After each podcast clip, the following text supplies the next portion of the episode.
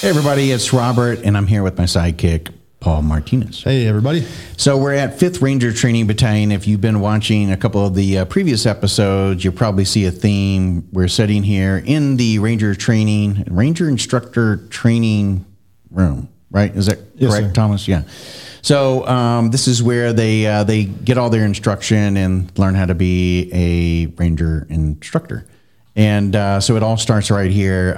Appreciate these guys allowing us to be here to talk with each of you. And so, of course, welcome to the Mentors for Mill podcast, Thomas. Appreciate you coming on, man. Oh, thank you, sir. My pleasure. Man, God, don't call me sir. It makes me feel really old, man. I already looked the part, so it helps. So, at any rate, where's home, Thomas? I mean... Well, 19 years in the Army, I got to think back to when I joined. I'm actually just down the road here to the south. I grew up in Stone Mountain, McDonough. No lie. Yeah. Went through the Atlanta Mets. You're a Georgia boy then, through and through here then. Yes. Raised by a northerner, so. Oh, okay. Mild accent. Yeah, because you don't have the true, like, deep, born, raised. That's correct. Yeah. Didn't pick it up even with all your travel back. No. I spent 10 years in Italy, so if anything, I lost more of an accent there. Yeah. Oh. That makes sense. Yeah. You didn't pick up a little bit, yes. Picked up an Italian wife. Oh, did you? Had to enunciate my words better. Excellent. Yeah. I respect it. Yeah. I respect it. I'm married to an Italian as well. So, nice. Yeah, it is nice. So... The humble beginnings that was anybody in the military, you know, being around in Georgia, we're so close to so many different installations and stuff. So retired military or active, you know, no. Former? No. Actually, no.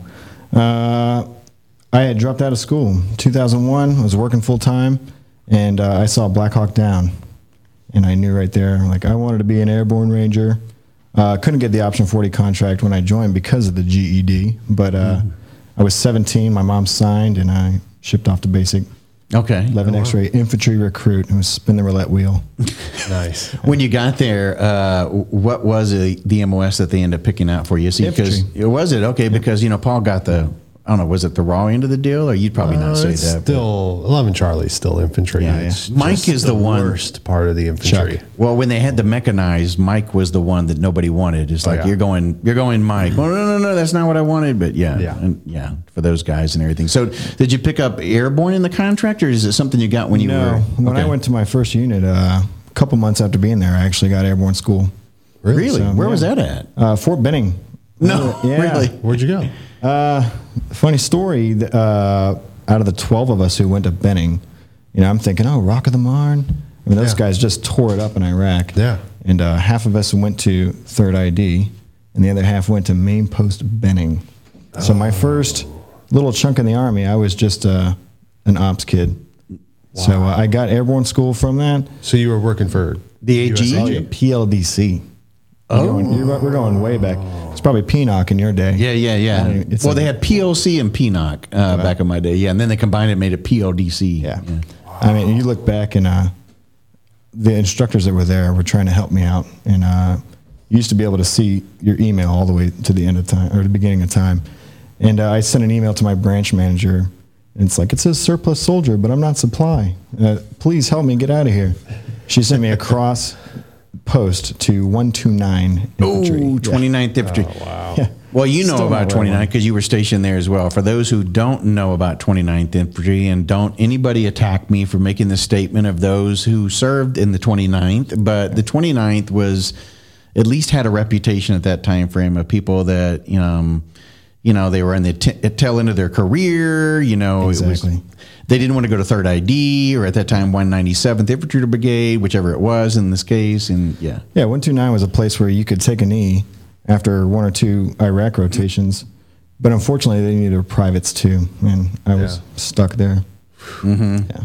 So how long did you end up staying in that unit? Just about 3 years. Yeah. Well, the benefit was, like you said, you have the opportunity because you're at Benning to go to airborne school, Pathfinder. I mean, you got all those schools, including Ranger School, all those school opportunities, and they have a lot more slots that are, you know, open to the Benning personnel. Yeah. Indeed. Yeah. So what did you end up going through while there? I got my EIB, got airborne. I had I think in my first, it wasn't even an attempt, I had a ATAR slot for Ranger School in 2005, mm-hmm. and I ended up not even going. It's like the time came and passed, and I didn't even realize it. But I re-enlisted. What's that? Really? Yeah. Because like nobody told you. Yeah.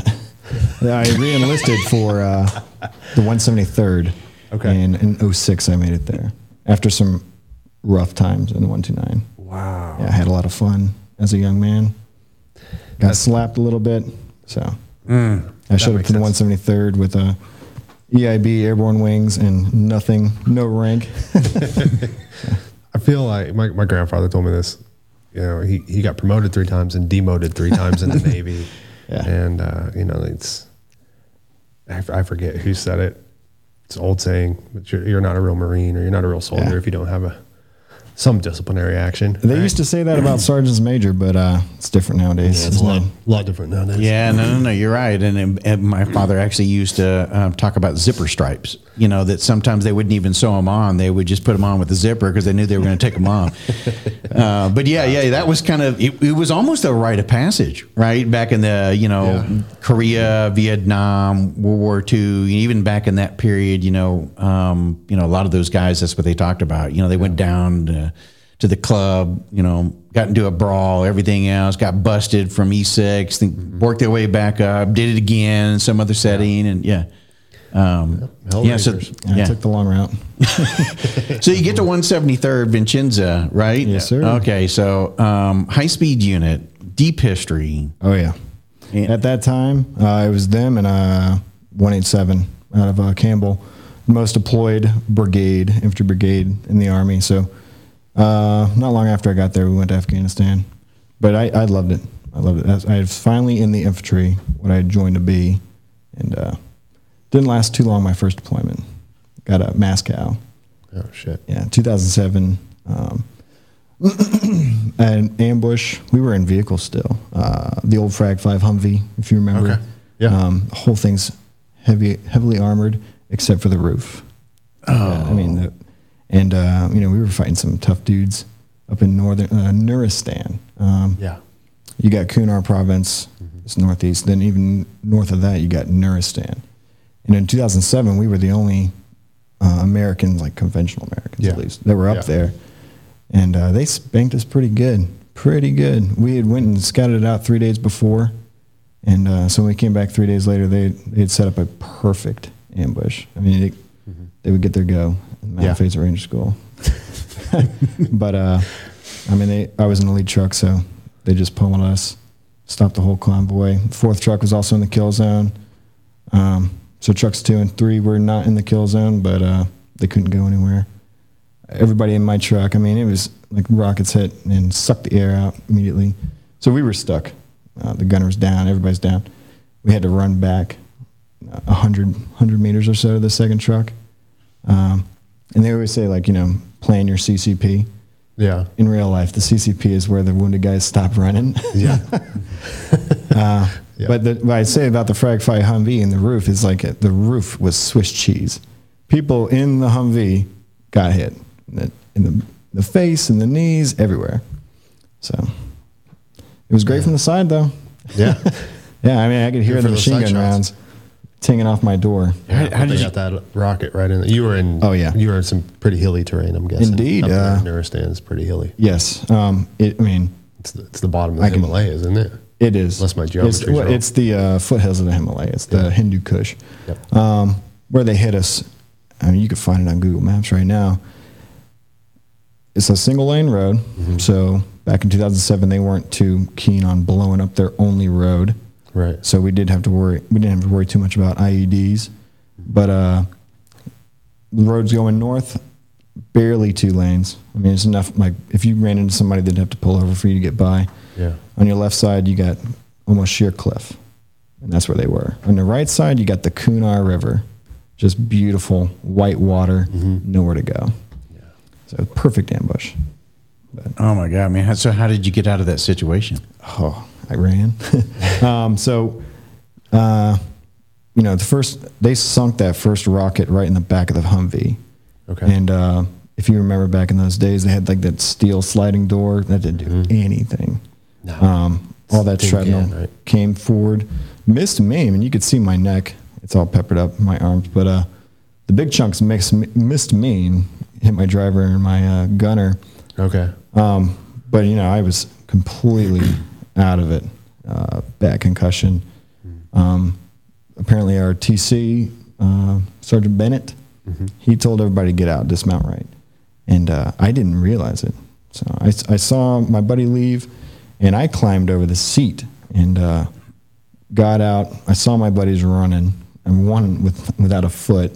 Holy shit. I remembered I had crawled over a rifle, so I thought my buddy Finley was still in there, and I yelled back, Finley, and then I realized I was the kill zone. Yeah. The whole ambush was now shooting at me, and I got the heck out of there. Oh, saw gunner, shit. 21 years old. I must have ran like a 4 flat. I was moving. And I ran to the CCP where everybody stopped. Yeah. Yeah. And I mean, I thought there was a lot of rumors back in those days. A lot of rumors. And one of the rumors I had heard growing up in the Army was if you don't hear the blast, that means you're dead. Oh. So I didn't hear the blast at all. And I kept hearing, funny, because like the last thing my ear heard was the blast. So I kept hearing it throughout the day. Strangely enough, the eardrum was gone. But so I thought, I'm done. I was praying for God to let me in, not to save me, because I was checked out, and I was just helping my buddies. But aircraft came in finally. I mean, it was a while. We were up there. You saw the gunships escorting them, and they couldn't get to us because we were right there on that road in a valley. Mm-hmm. So the aircraft landed like 2K away from us. There was a spot in the road that leveled out a little bit. They came in on one wheel, touchdown. Oh, wow. Yeah, the guy jumped out. We met Kazovac over to them. Yeah. Funny story, that was, 15 years ago? 07 to 22? Yeah. June 2nd. I remember Mike, I'll have to remember his name. I don't want to waste too much time trying to remember his name, but I remember his name, the flight medic. And I looked him up on Global. Nice. I found his name, SOCOM.mil, and I sent him an email. I was like, hey, you remember me?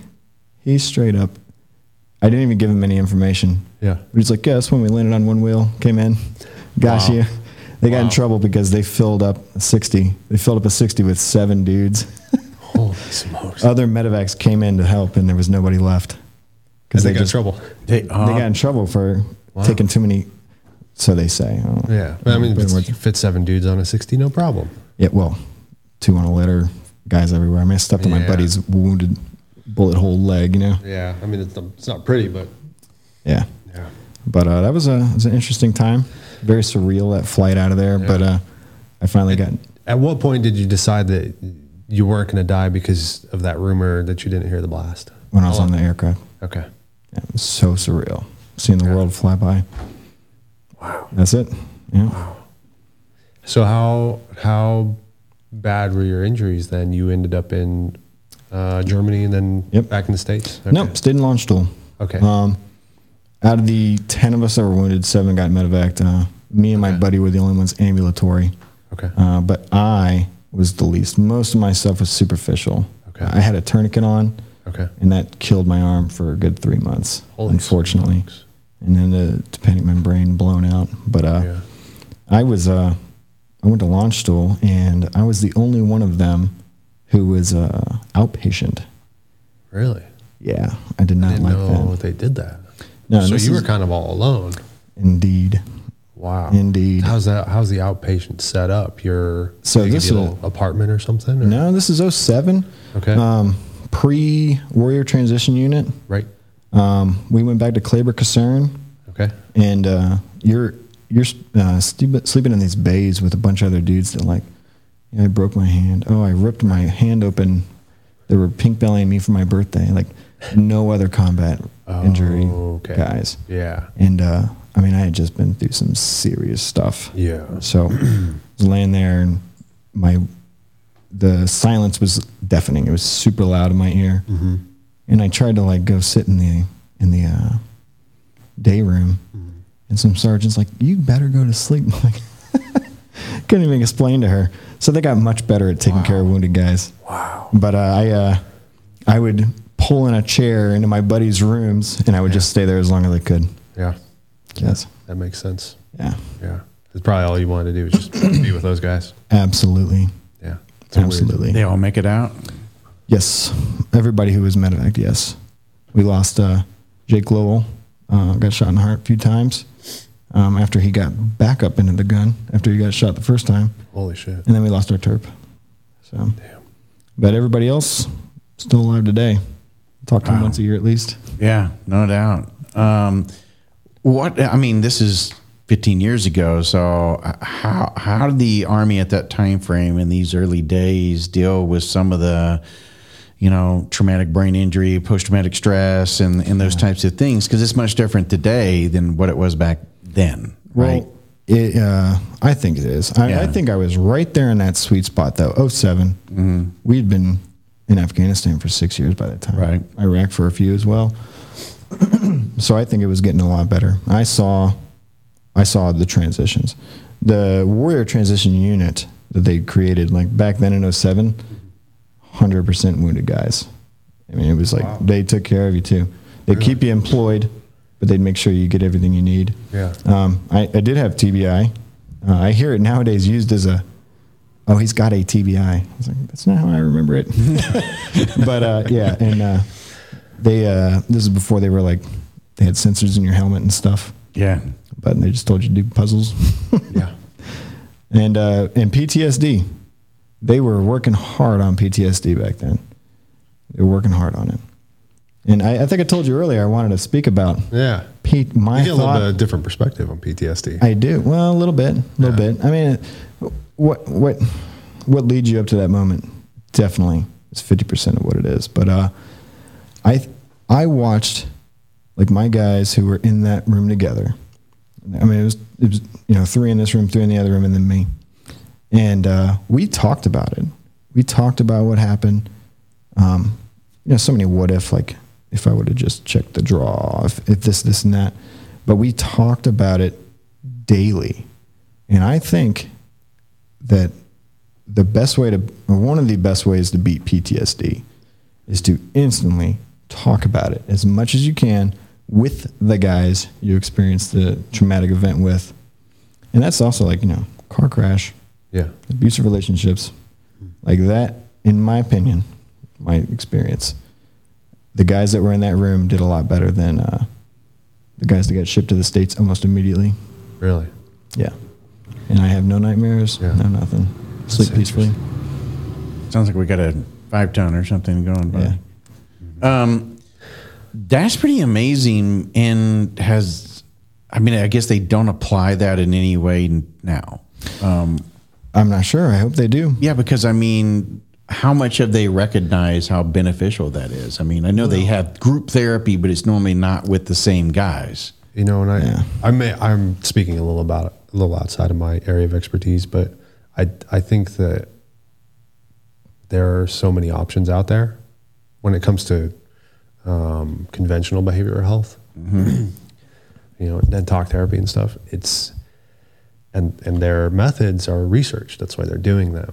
And that doesn't, so one may hold more weight than the other, or maybe that technique just doesn't have as much literature supporting it or whatever it may be, but it's, it's a big ship, right? The mental health ship, because, we've got all these decades of, innovating this discipline and, the things that have worked for so long, like they may be outdated, but they've been working sort of, so they keep using them. It's kind of like the Army, I think. Mm-hmm. Just slow to change, maybe.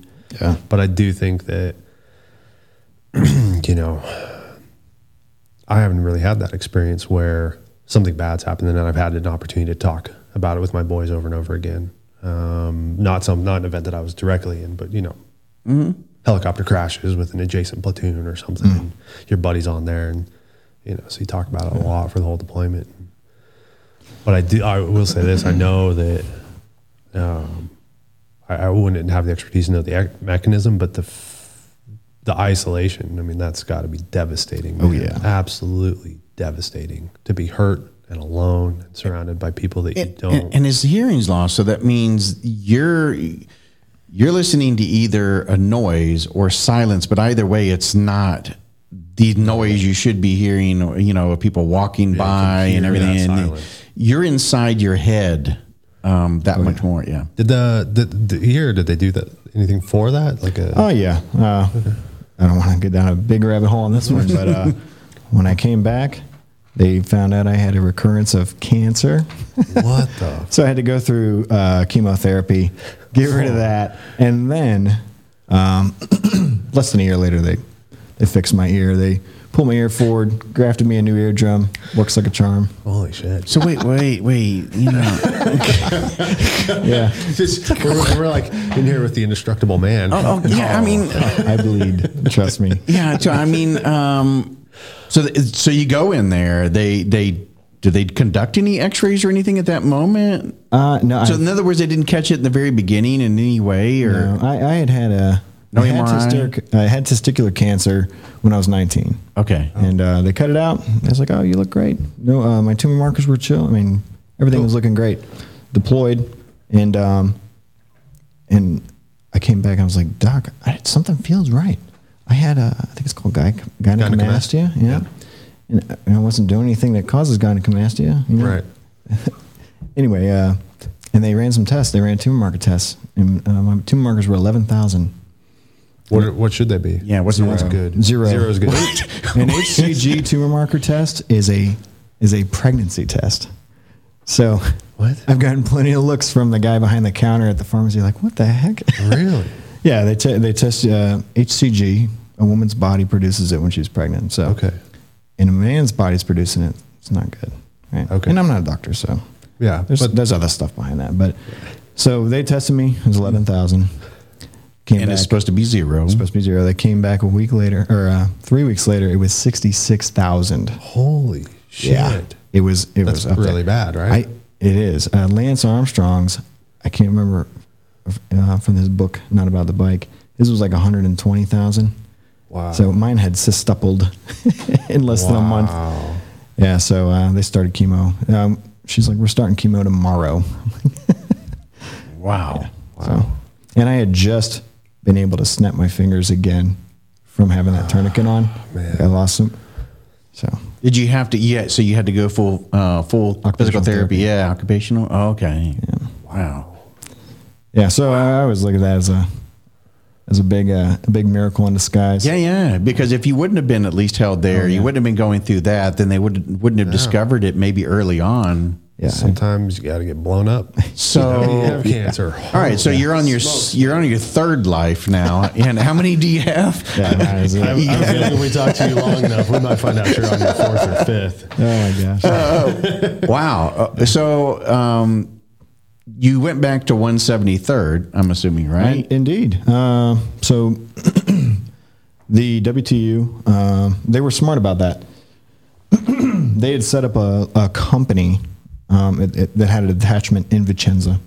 So all those boys, like, if you've seen the movie, oh my goodness, I can't remember. I found this on the web.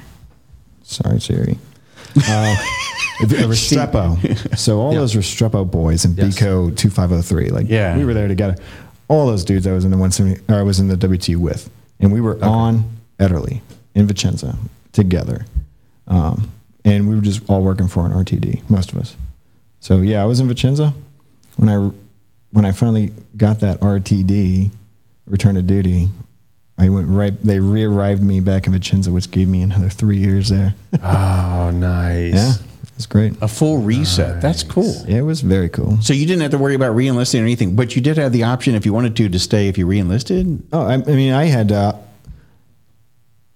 can't remember how much time I had on my contract at that time. I think it did have to re-enlist, but they just... Instead of PCSing, I had to stay in Italy for another few. And they absolutely, they wanted to move me through chemo. They wanted to move me to America. And I did not want to go. I wanted to be in the 173rd. All my buddies were there. Yeah. Maybe my buddy Andy Carlson we got wounded together, and we were each other's non-medical attendants going back and forth to Germany. So nice. I didn't want to leave anywhere. That was where I was going to get the healing I really needed. Right. So had you met your wife at that point as well? Right after I met her family already, but right after chemo is when I met my wife. No eyebrows, no hair, no nothing. Wow. So she saw you totally in your worst. Oh yeah. Was she your nurse? No, she wasn't. Okay. She wasn't. Okay. Yeah, very, very cool. Yeah. So, nice work. Strong moves. Yeah. Strong moves. I had something going for me there. Yeah, right. Where'd you go after the 173rd then? The 173rd, after my second deployment with them, I went back to Fort Benning. Okay. I was an instructor. We just had our first kid. My wife was tired of me being gone, so I decided let's take a little break. Went to Fort Benning. I was a black hat for a little bit. Had an interesting airborne school. Oh yeah, had an interesting job right in the middle, driving for a general, which turned out to be a lot of fun. Really? Oh yeah, believe it or not. Yeah. Made a very good friend with I think Major now, Major okay. James Barker. Shout out to him. Nice. He was the aide, and then I went back to the 507th, and I was a Pathfinder instructor. Okay, so E6 when you came to airborne school. I was about to be an E6. I was okay. An 5P. Yeah, trying to make points. And then you went Pathfinder, which meant you got to stay at Benning for just a little bit longer. Yes, I finished out about a year there. Yeah, okay. Yes, sir. When did you go to Ranger School then? 173rd or when you got back? No, actually, at the end of my year driving for that general, mm-hmm. He's like, Brian, I want you back on the line with a Ranger tab ASAP. Nice. So when I was done with him, right before I went Pathfinder, I went to Ranger School. Yeah. See, the beauty again of being, I'm telling you, being at Benning has its perks. Oh, yeah. I mean, there are negative aspects, but Benning has its perks if you want to get the trinkets and go to the great schools. Indeed. So, yeah. So you went to Ranger School first time through? I went straight through Darby, straight through mountains, straight through Florida. So, yep. Yeah. Paul relates. Nice, yeah. Nice. Right here I recycled. Yeah. Yeah. Oh, my God. So when you went through that, then that would have put you at about, 2008-9 time frame? No. That was 2013. It was a lot later. Okay. I went through Ranger School as a staff sergeant later in my career. So you would have been how old at that time frame then? Oh, 28. Yeah. No. Yeah, 28. See, there's a theme here. I mean, again, we've talked about it in earlier episodes, but it seems like, if you come through a little bit older through Ranger School, your mind's right. Yeah. It definitely was not the hardest thing I had ever done. And I relate that to everybody. I mean, everybody listening, just remember there's 150 or so people that graduate Ranger School every month. The hardest part is getting here. Yeah. Just get here and do it. Well, and I've heard a lot of folks, what they basically say is just don't quit, Yeah, absolutely. Yeah. Don't check out. Don't self-select. Just stay in, type of thing. Stay in the fight. MRE to MRE.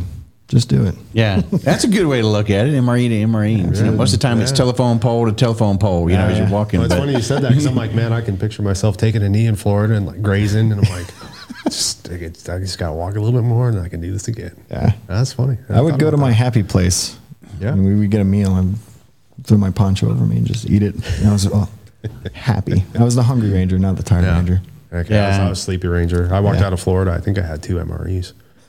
Yeah, but pro tip: I don't know if they still make the cheese and veggie omelet. It has the most calories, and nobody wants it. And you can get it for like a pound cake. You'd be like, here's a main meal and a pound cake. And now you've got 1.5 MREs.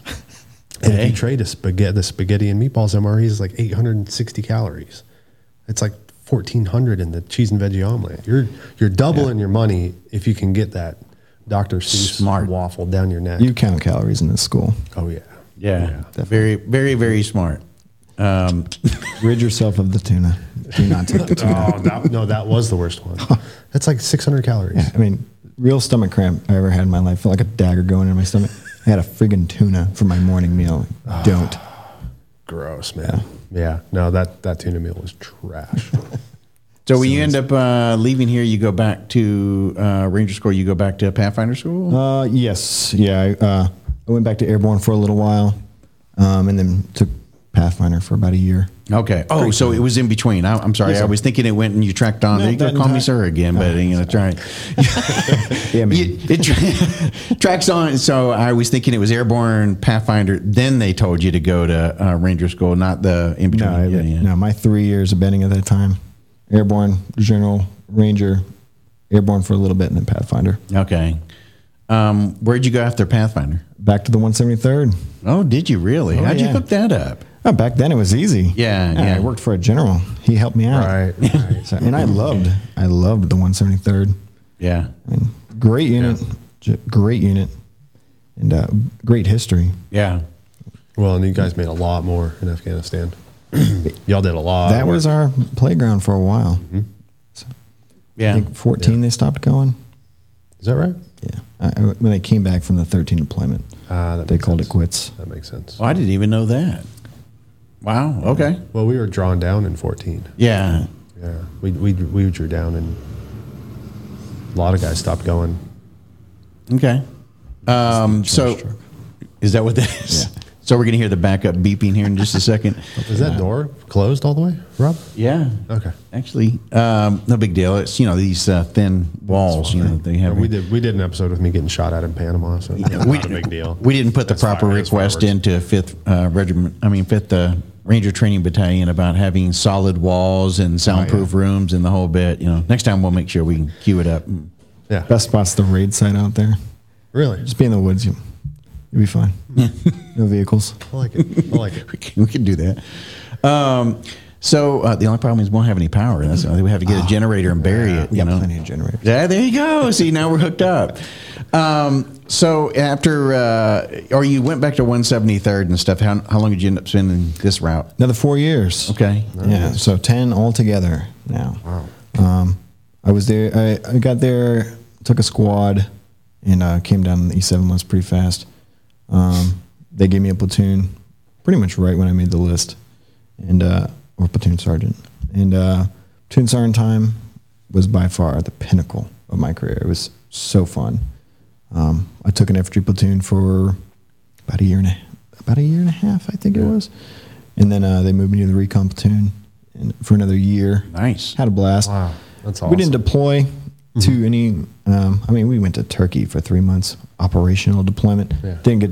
Didn't get any combat deployments as a platoon sergeant, but just is what it is. So on the, people are going to be listening to this, and they're going to go, Robert, you didn't dive deep enough into the recon piece of it. Talk a little bit about that experience. So, as you may know, every infantry battalion usually has a reconnaissance platoon. And my first sergeant, the HAC first sergeant usually gets to ask for who he wants. He picked me. Paparella, he used to be an RI here. Yeah. He was in the sniper section at 375. There are hundreds of people with a Ranger tab on their sleeve right now that are terrified when I say Paparella. They should be. He's an animal. But he was in regiment, and he was a sniper as like an old man while he was waiting. Yeah. So he turned the recon platoon into the sniper platoon in the first of the 503rd. So it was great. I did not have any reconnaissance experience, so I was a little worried about taking the job. But I just ran it like I'm here to feed them, get them what they need, get them where they need to go, get them in schools, and it was a lot of fun for a year. Since we had stopped deploying, it was training rotation, and sniper comps all over Europe. Yeah. Very cool. 2 weeks in Ireland. You guys did pretty well in those sniper comps, your boys. The ones that were televised, maybe. We were in Czech Republic. Yeah, we were shooting against Russians, like the Alpha, Russian Alpha anti-terrorism unit, the Belarusian anti-terrorism unit. Yeah. Israelis. We were against some really good dudes. So. Well, and that's a different, if you don't know a lot about snipers, you think they're all created equal, but you take a police sniper and you take a military sniper, or you take a high level counter-terror sniper like these guys, and they're going to have to shoot around hostages and civilians and things like that. And the military sniper, I'd call it skill level 1 sniper, I guess. You got to put a bullet in a guy and slow him down so you can shoot him again, or so your machine gun can get on him, or so your indirect can get on him. You know, it's completely different. Still a precision game, but, you know, whereas I'm going to be much, much faster than a police sniper, like, I don't have to kill you with one shot. And I don't really want to, you know, because you can feel mine, and then you can feel the rest of the platoons while you're laying there trying to crawl away. And that's how I felt about it. But these guys, I mean, I've shot against like SWAT snipers, stuff like that. And the precision, man, because they're like, all right, I got to be left eyeball all day. Not somewhere, not headshot, left eyeball, because the right eyeball is covered by a hostage or what have you. So one of my snipers, one of the events, they had this mask that was like a, it was made by some pretty thick material, and they hung a little tiny balloon on it. And that was the terrorist behind the hostage. Wow. And my sniper just blew his face off. I wanted to get it as a PCS present, you know. Yeah. Oh, that would have been great. It's like, this isn't our competition, guys. Yeah. No. Wow. Well, it's not. I don't even think the equipment is really comparable. Yeah. Everybody's shooting 338. Everybody's shooting 338 Lapua. Yeah. I mean, flat. All bolt guns. Oh, yeah. Yeah. 600 meter moving. The guys with 338 didn't even have to lead the target. Just shoot, just flat. I mean, it was up against giants. You can't compete 338 versus you guys were shooting 308. We had a 308 gun and a 300 Win Mag gun, but still, the Win Mag gets you a little closer, I guess, in the intermediate. But my better sniper was on the oh my gosh, I can't remember. It was on 308. Yeah. Did you end up going through sniper school there then? I didn't. My first sergeant wanted me to go because we had sniper school, and then we had ISTC does a sniper school. I think that's 10th group in Germany. Mm-hmm. And then they have urban sniper, like really great courses. Cool. I had all these guys, though, who were non-sniper qualified. I'm like, I'm here for a year, so I didn't want to take one of their slots. I would love it, but what's Bravo 4 going to do for me as a sergeant first class? Yeah, right. Nothing. But I learned a lot from them boys. Yeah. Oh, yeah. Yeah, I bet you did. Did you end up coming here directly after that? I did. Did you ask for here? That gets a little dark. I mean, it gets, I did ask for 6th. Okay. My brother-in-law and his wife were at 6th. I loved the place. I mean, it was beautiful. I asked for 6th, and I don't even want say this, but you don't have to. Well, the guy who was supposed to put me on orders for 5th passed away. Oh shoot! And I got, or excuse me, 6th, and I got 5th instead. And gotcha. But thank God, I love 5th RTB. I love it. There's a lot. I could talk for 10 minutes about it. Well, and that's exactly where we'll go next. Yeah. So when you got here, what was your expectation? I mean, you went through the program, but it's a little bit different. Now you're coming on the other side, right? You're coming on the dark side. I mean, of course, I go to the one place where I recycled. Yeah, that's true. I didn't think about that, right? I was worried about the school system. Maybe you'll get it right this time, Thomas. Yeah. I mean, I've done 34 cycles now. Wow. Yeah, 34, wow. Plus the 2 I did first time. But I was worried about everything. School systems, just being in Georgia again. But 5th RTB, this is the walk phase.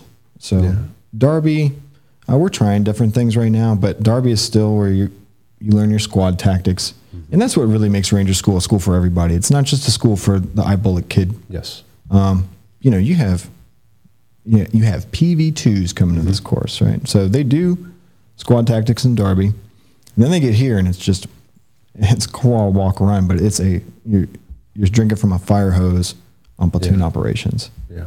And, I mean, there's stuff I learned when I got back here. I was like, I don't even remember that from the first time. Yeah. Whether I was sleeping or falling asleep, I should say. But I had expectations that this would be the toughest one to work at because you're walking the mountains, but, I mean, I love it. I absolutely love it. You make such an impact on these guys here because, I mean, 6th, you're running. They're a little more hands-off on you. So I was when I got here, I was on the 20 team, which is the mountaineering team, and then I was the 20-team platoon sergeant. So I had a lot of time with the guys. Got to teach them a lot. I love it. We happen to go down there today and do the knots. Yeah, do the Learning about the knots, and I have to admit, they complimented us at the end of it and said that we were probably some of the better Ranger students and stuff. But they said you did better than the average Ranger student. Yeah, which is quite surprising. Did way better than the average Ranger student. You could have stopped right there, right? But you had to go there. So anyway, you know, it's a bit eye-opening. I mean, and they tell us that, you know, through this thing when we were going through the training and learning, and of course we had the time. We went through the timing stations and stuff, and you see just how much you have to take in on a lower calorie diet, less sleep. You know, so you're at your worst state, not your peak. And I'd like to think that we were relatively peak because we, you know, it was 10 o'clock, you know, in the morning, something like that. I'm in my prime. You know, we, gosh. And you know, the only, you know, we'd eat breakfast and the whole bed. So at least we had we were right. Exactly. We were all the way there and stuff. And so it's a little bit different when you get here and you go through that course and all the stuff you're having to take in. It is a little bit different because when you get here, you just came out of the FTX in Darby. And believe it or not, I mean, Darby, I hated Darby the most. I didn't realize agree with that. I didn't realize 100%. I was actually droning in Darby. I mean, it's rough. Oh, yeah. But when you get here, for the first 4 days, you're getting at least, you know, maybe 4 hours of sleep a night. I can't speak. That's on the company, right? So 4 to 6 hours of sleep at night. You're eating 3 hots. Well, 2 hots and then an MRE. So you're doing better than you were a week ago in Darby. But the first 4 days of mountains is the most fun you're going to have, the only fun you're going to have in Ranger school. Mm-hmm. I mean, especially guys who don't climb. I mean, you're climbing, you're rappelling. It's a lot of fun. Yeah, no, I can attest to that. Just this, having not gone through this course, and then experiencing it for the first time frame for me, you know, getting the knots training, doing the tower. We didn't get a chance to go over to the, you know, the wall and everything, the cliff and everything. Yeah. We were running out of time and stuff, but I think it's so cool that you know what you're describing. People who are going through the course are absolutely going to have a blast. And take it in that way. I know it's the course. I know you're in school and everything, but if you pay attention to the RIs who are, you know, consummate professionals and everything that they're describing and everything else, you feel very confident about what you're about ready to undertake. And you guys are right there along the way and, you know, and kind of guiding these guys through this and stuff. And so, yeah, it's a great experience. And, but I can also see, because of how tough it is, why people recycle here. Yeah. Oh yeah. And, you know, the Army can take the fun out of it. You're rappelling off a 60-foot cliff and you have your rifle on your back with your ruck on top of that. It's like, just digging in. Yeah. Of course they can make it not fun. But yeah, recycling, I mean, you have to pass your patrols. And sometimes, from my experience, it's really hard to get 50 dudes to do what you want them to do. And I mean, you'll get 3 shots, but I got it on my fourth. My fourth patrol. And then you got peers, and then, there's just so much that can go wrong. Indeed. And I think that, you know, I think you go, at least this is kind of how I remembered it, but I kind of went from like feeling pretty okay at the beginning of this, but obviously, you know, pretty taxed from Darby. And then like we got into the patrols and it was like, I got no gas in the tank. And I'm trying to think how it worked. I got pulled out of the first field problem on day one. Like we did the very first patrol and they're like, you got to go. And I jumped in the truck and I'd been in the field for all of like 12 hours. I get in the truck and I'm like talking to the RIs. I'm like, this truck fucking stinks, man. Like, man, they can't get you guys a better truck or what happened in here? Because it was just like old roadkill in the sun. I thought you were smelling yourself. Yeah, I was. Oh, no. I was. Because it smells like ammonia. Your muscles break down. You know, and this is, like you said, I'm getting, you know, 4, 5, 6 hours of sleep, you know. Not consistently, but I'm getting okay sleep, and the work's not that hard. and I'm getting good meals, and, you know, all I'm doing is mountaineering stuff. But, you know, at the end of it, and you do Mount Yona and then you're in the field, it's like, you just, your reserves are zero. And I'm like, holy smokes. And then I spent 10 days here eating blueberry pancakes and playing basketball with the RIs. Overhang. You know, I didn't go to the overhang. We weren't allowed to. Yeah, okay. Yeah, I was. You know, it's strictly dry, and, you know, you can go here, and to your detail, and that's it. Yeah. And, I felt fucking great. I felt great, man. And then when the next cycle started, all my buddies that were in Darby phase are coming in like POWs. Yep. You got a belly. Yeah, I got a belly on it. My friend James Morrow, who probably has made the most attempts at Ranger School ever and not passed, and it's been a long time. So James, if I got this wrong, forgive me, but I think he did 4 or 5 attempts.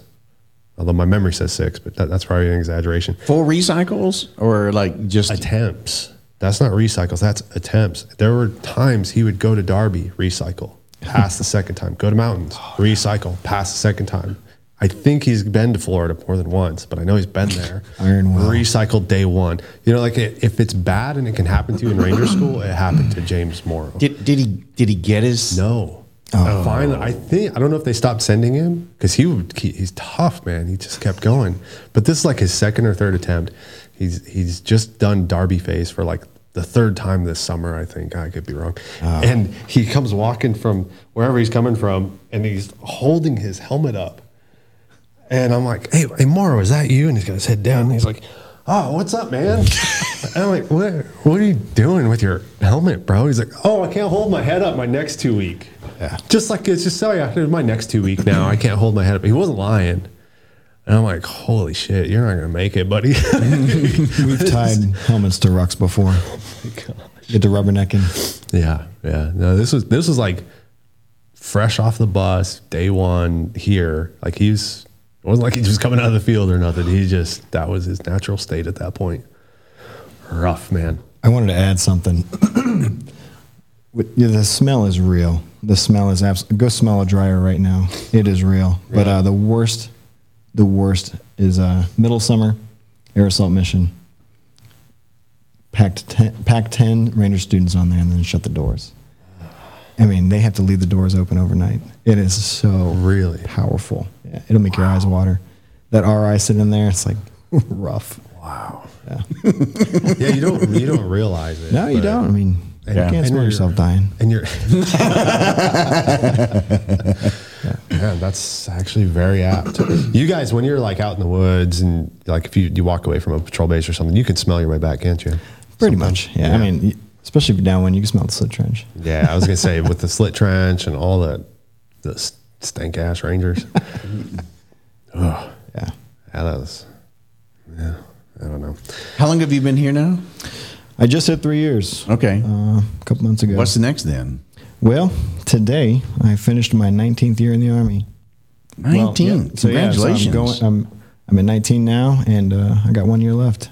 Wow. So you going to ride it here? I am. Nice. Smart man. Retire out of here. Which is great, because now this is the homestead. You know, you've got everything set up, and just be able to just walk out the door and start the next... chapter. Indeed. If the wife goes for it, yeah. Remember, she's Italian.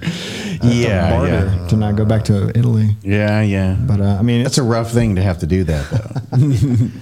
I'd rather be an American stationed in Italy than live in Italy as an Italian. Yeah. Not getting political or anything, but you got perks. Yeah. Definitely. Yeah. But, I mean, I bought a house here in 19. Think of that. 19.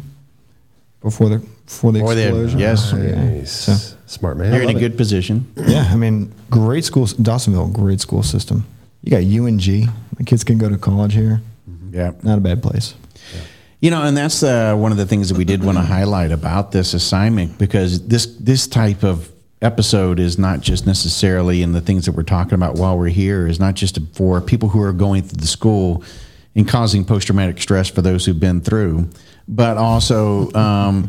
you know, really also recruiting RIs, you know, get the best of the best to want to come here and replace you, you know? Yeah, definitely. Yeah.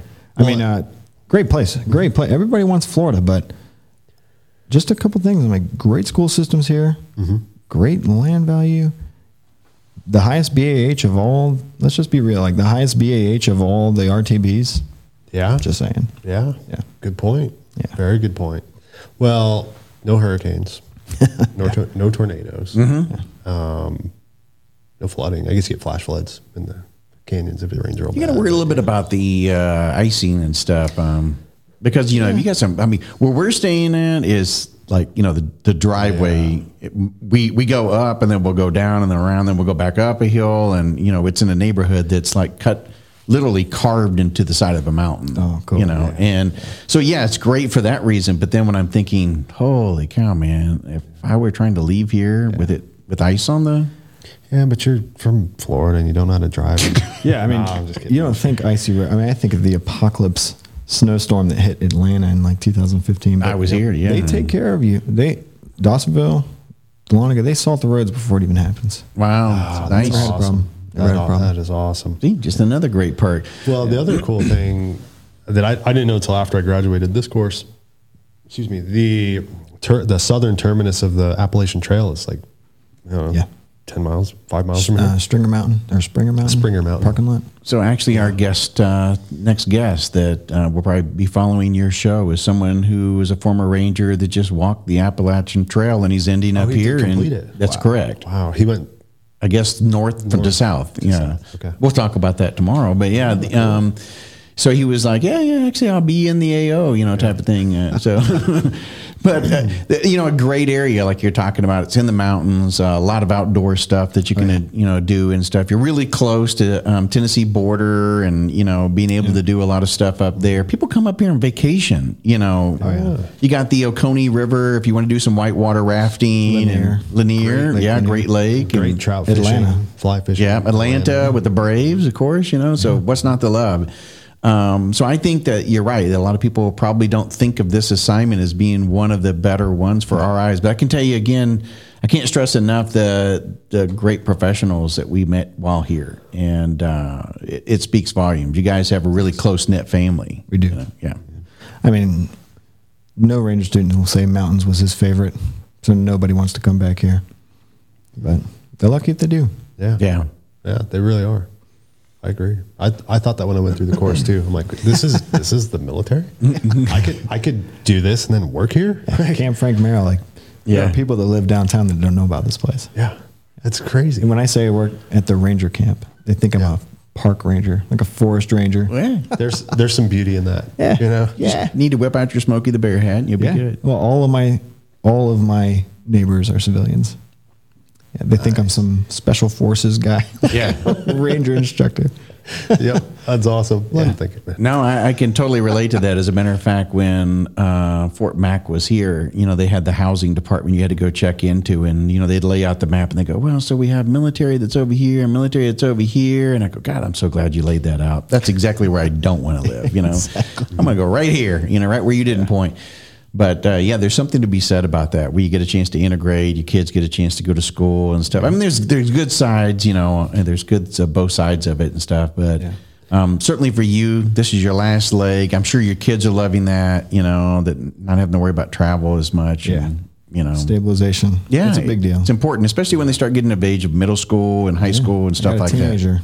There you go. It's a big deal. It's huge. Yeah. Thomas, man, I appreciate you coming on the podcast. This has been tremendous and sharing your journey and how you got here and why you're here. And I wish you nothing but the best, man, as you walk out the door and start the new chapter. Thank you very much. Yeah. It's been a pleasure. Yeah. All ours.